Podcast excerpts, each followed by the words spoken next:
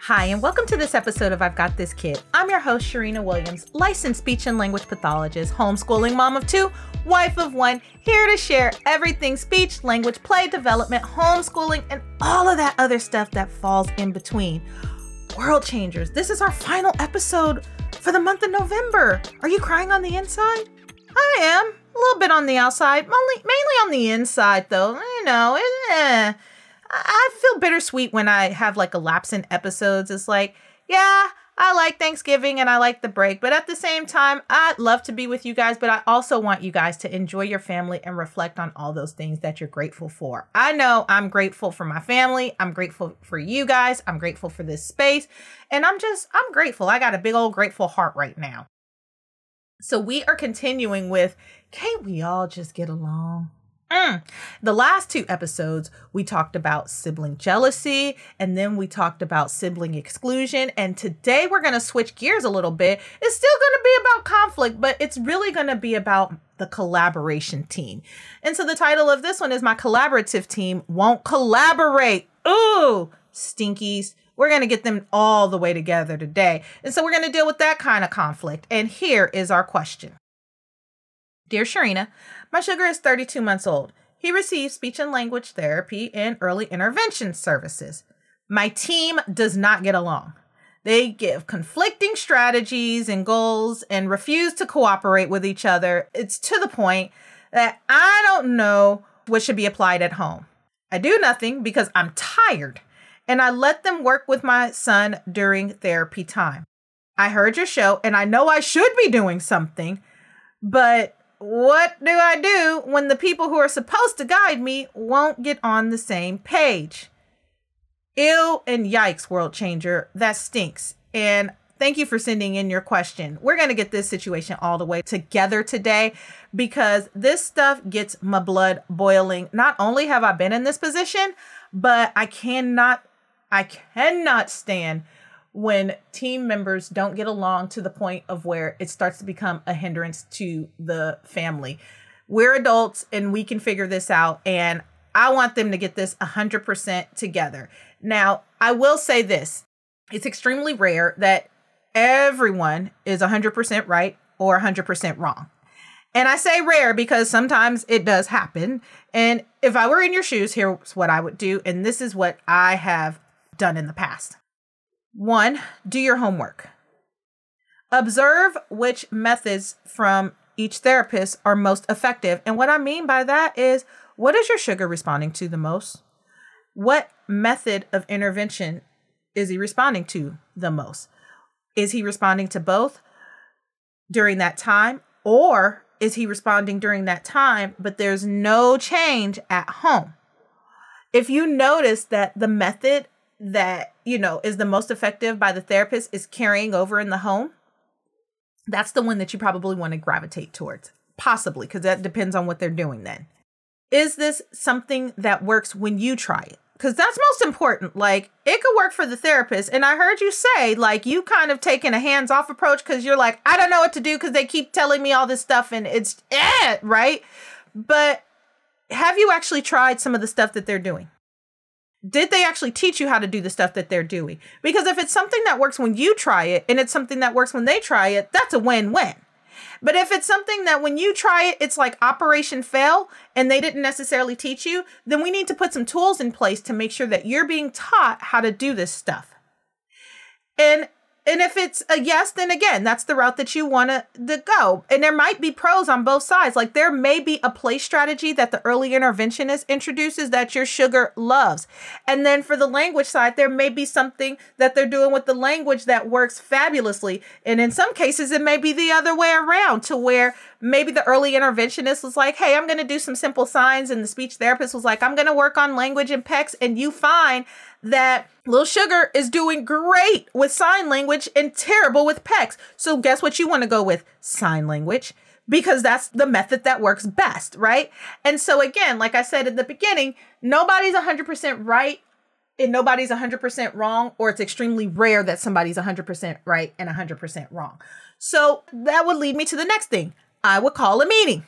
I would express my thoughts and my feelings with the therapist, both therapists, not just one, and not just the other, because then that takes away their desire to bash each other when the other one is not present because you're not about to get yourself involved in that either. That's foolishness. That don't have nothing to do with you. Their personal feelings about each other. What does have to do with you is what they're doing for you and your sugar and your family. And so during that time, I would come with my notes, emphasize the things that you like and the things you do not like.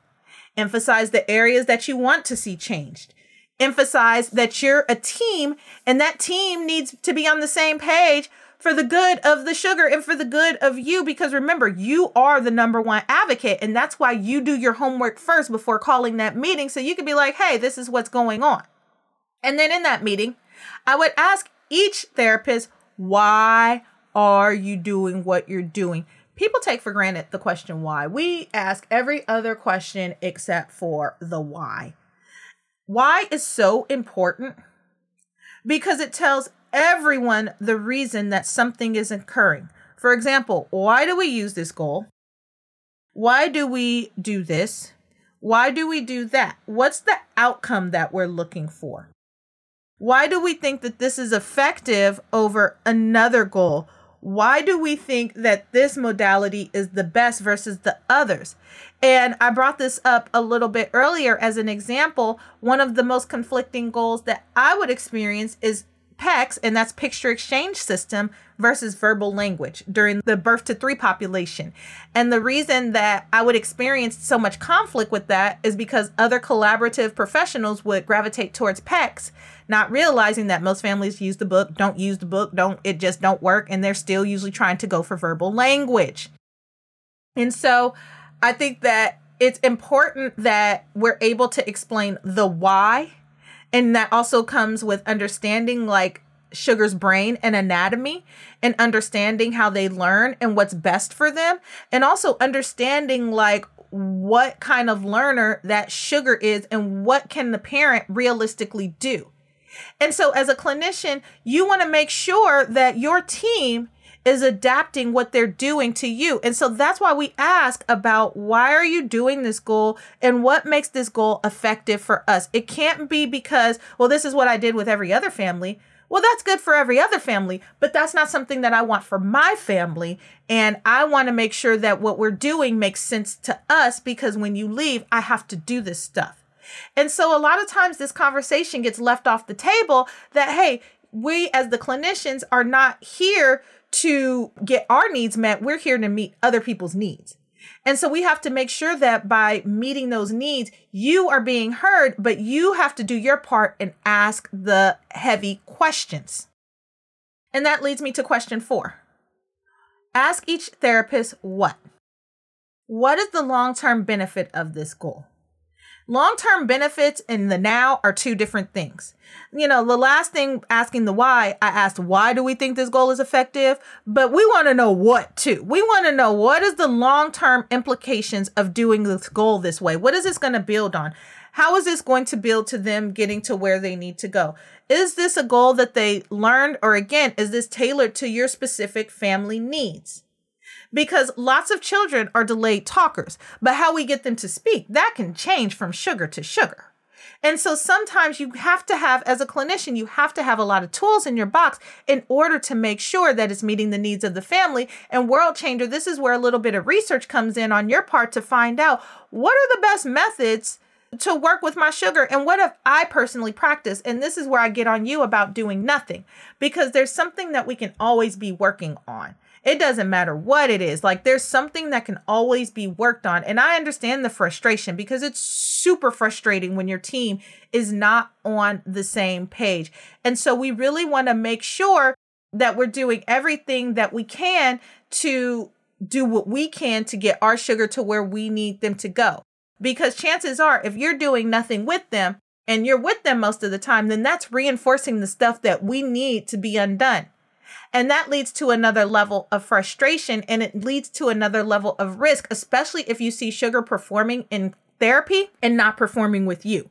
because that means that they have the skill to do it and the capability to do the stuff that they're doing in therapy, but it's not getting set in stone and they're only doing it in this setting and it's not being generalized across different areas. And we want to avoid that like the plague because whatever they're doing with you, chances are that's what they're going to do, you know, in the real world when you're not around.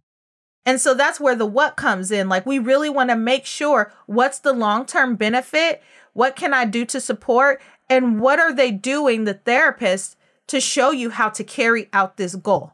And I would be asking those questions like, what are you doing to show me how to carry this out? What are you doing to show me how to make sure that I'm empowered and I feel good about what's going on? Or I can say that I don't even like this goal. I don't even think it makes sense. I, I don't agree with either of you guys, but to me, this doesn't make sense. And I'm not trying to take sides, but this is what I think. Number five, polite firmness. Somehow, some way, we are in a society to where we don't want to offend people anymore. And it's got us almost walking on eggshells. If you say something that somebody doesn't like, then it becomes an offensive thing and we become a hater or a basher of a person because we don't agree. Like we have totally confused as a society the difference between disagreeing and dislike. I can disagree with you and still like you, right? I could disagree with something that you do and dislike you, but we've gotten so shallow and so vain to where it's become you get canceled if you disagree with me. Or if you don't like something I do, I'm going to cancel you. And it's childish. I, I, I, I have to say that it's childish.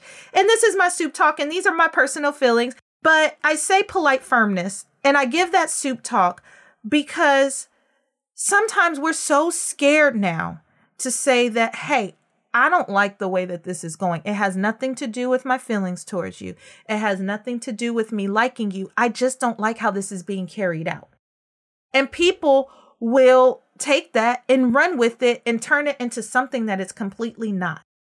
It's just like if your child accidentally threw a ball and popped you upside the head and you say, Hey, I don't like that. Well, cancel culture says nowadays that well, if you didn't like that, then I'm hashtag not dealing with you and all this other stuff and just takes it to like this extra extreme. It doesn't have to be all that. We get along by being able to be honest. And soon as we take away that ability to be politely honest and politely firm, then we put at risk the way that we engage and interact with each other. And it's going to be a nasty, nasty repercussion down the line from us going this route. So so I challenge you world changers to be careful with that as it pertains to this. Remember, polite firmness. Most therapists are nice people. Most therapists are really nice people. Like, I'm yet to find the speech therapist that is not the nicest person in the world. Same with early interventionists. Like, they are usually really nice people. People in helping fields, for the most part, I mean, we get stressed out, we're human, and we get burnt out, we're human. But as far as like the heart of like what we do, like we do this because we love to do this because there's no dollar amount in the world that would make a therapist do their job unless they love doing their job because of the demand that comes with it. But we love it because we love helping and we love seeing people thrive or we've had an experience. But at the end of the day, it really does come down to I want to make a difference. I want to see a difference. I want to see something. And it doesn't matter what population. But our niceness, as nice as we are, that's not that's not the goal. Like us being nice, it's great that we are nice, but our goal is really to be knowledgeable and helpful for you. That's the goal. We are nice and and probably charming and a lot of other things, but our goal is to help. And if we're not helpful, we're not doing our job. And if we're not tooling you up, then we're really not doing our job. And so I don't want you to confuse a smile and a nice person with a need. You have a need in most cases. If you have a speech therapist or early, early interventionist, then there is a need there. And so them being nice and coming into your home or meeting you virtually or however they're meeting you is not, and being nice and working with your child is not enough. And so I need you to be politely firm and say what your need is and express that need and describe that need and why you have that need. Because at the end of the day, remember, you have to live with sugar and you have to be their biggest advocate. And if your needs are not being met and your family's needs are not being met, and they're teaching your sugar two different things, and sugar isn't using any of that stuff, then it's time to say, hey, both of you guys are doing a great job individually, but as far as when it's time for sugar to apply this stuff and me to apply this stuff, it's not working, which means this is not working. So I need us to do something different to where we're all on the same page. That's polite. That's firm. It has nothing to do with like or dislike. You could love that person, but you cannot like some of the stuff that they're doing. And you can say that for change. And that's okay. That is okay. I wish more people would say it. I would also tell them that their conflict, it's not going to work. That they need to get on the same page to teach strategies that will work for your sugar. And I've said this throughout the episode time and time again. At the end of the day, it's about your sugar and your sugar's needs. But we need them to stop the conflict because that's an unnecessary stressor on you, especially when it's like meeting time and going over goals and the goals are conflicting. And I did this because I thought that this was best. Well, that is good and, and jolly, and I'm happy for that. But I want you guys to be on the same page. And I want you guys to make sure that these strategies are a go for everybody and that everybody's happy. And that means compromise. Everybody has to compromise. Remember, the therapist is here not for you to serve them, but for them to serve you. And so, if they just can't get it together, if they really can't get it together, then you might have to figure out as a team, especially if there's no other options around, what other areas of development that EI can just specifically work on and what areas of development the SLP can work on. And EI is early interventionist and SLP is speech language pathologist. It might just be that divided to where you work on this lane and you stay in your lane and I work on this lane and I stay in my lane and the two shall never meet because you know what? We know enough to know that we're just not going to agree, but we can agree that we want what's best for this little sugar and that means that we need to do our best in the areas that we shine or that works best for this family or what they think works best for them. And it might be that case. It genuinely might be that way. And then the EI and the SLP have to get on the same page to do what they need to do to make sure that Little Sugar's getting what they need. Because again, it's not about us, it's about you. And number six, in the worst case, worst case scenario, it's gotten completely out of hand and they just cannot get it together. If one refuses to cooperate, I am from the school of it's okay to say goodbye. It's okay to throw in the towel. It's okay to say as much as I like you, this just ain't gonna work. It's okay it is okay to say, I'm going to have to seek other support who's going to be more willing to be cooperative and collaborative and work for and with me and my family. It's okay to say that. Just because somebody has a title behind their name and a degree does not mean that they're a great fit for you. Be honest with yourself. Be honest for your sugar. If not for you, for your sugar. You're fighting for your sugar. So make sure that you're having that serious, honest conversation. You really want your team to be collaborative. You want them working together. They don't have to go skipping and, and you know, hand in hand singing kumbaya, but you want them to like work together enough to be able to agree on what works and what and disagree on what doesn't work. So just keep that in mind. Because most important, we don't want to miss out on that valuable time and 32 months is valuable time. We don't want to miss out on that because the adults simply don't want to play nice and their egos are in the room and pride is in the room and all these other things that don't have anything to do with you and your sugar. And so we want to make sure that the decision that's being made works best for you and your sugar.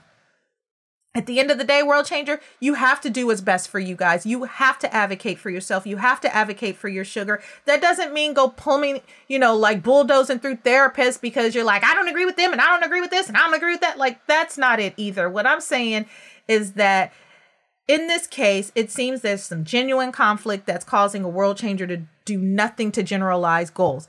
And in this case, if your team simply isn't getting along, it's time to put something into action to make some changes as to how this thing is being carried out. Remember, we are here to serve you. It's not the other way around. You're not here to serve us. You're not here to be our best friend. If a friendship does come out of it, that's a beautiful thing. But at the end of the day, we're here to help and we're here to be a part of the family and we're here to be a part of the team. And that means, in order to be part of the family and part of the team, that we're doing what it takes to help the family and help the team, and even challenge systems in place that are going on in the family and in the routine to get sugar to where they need to go.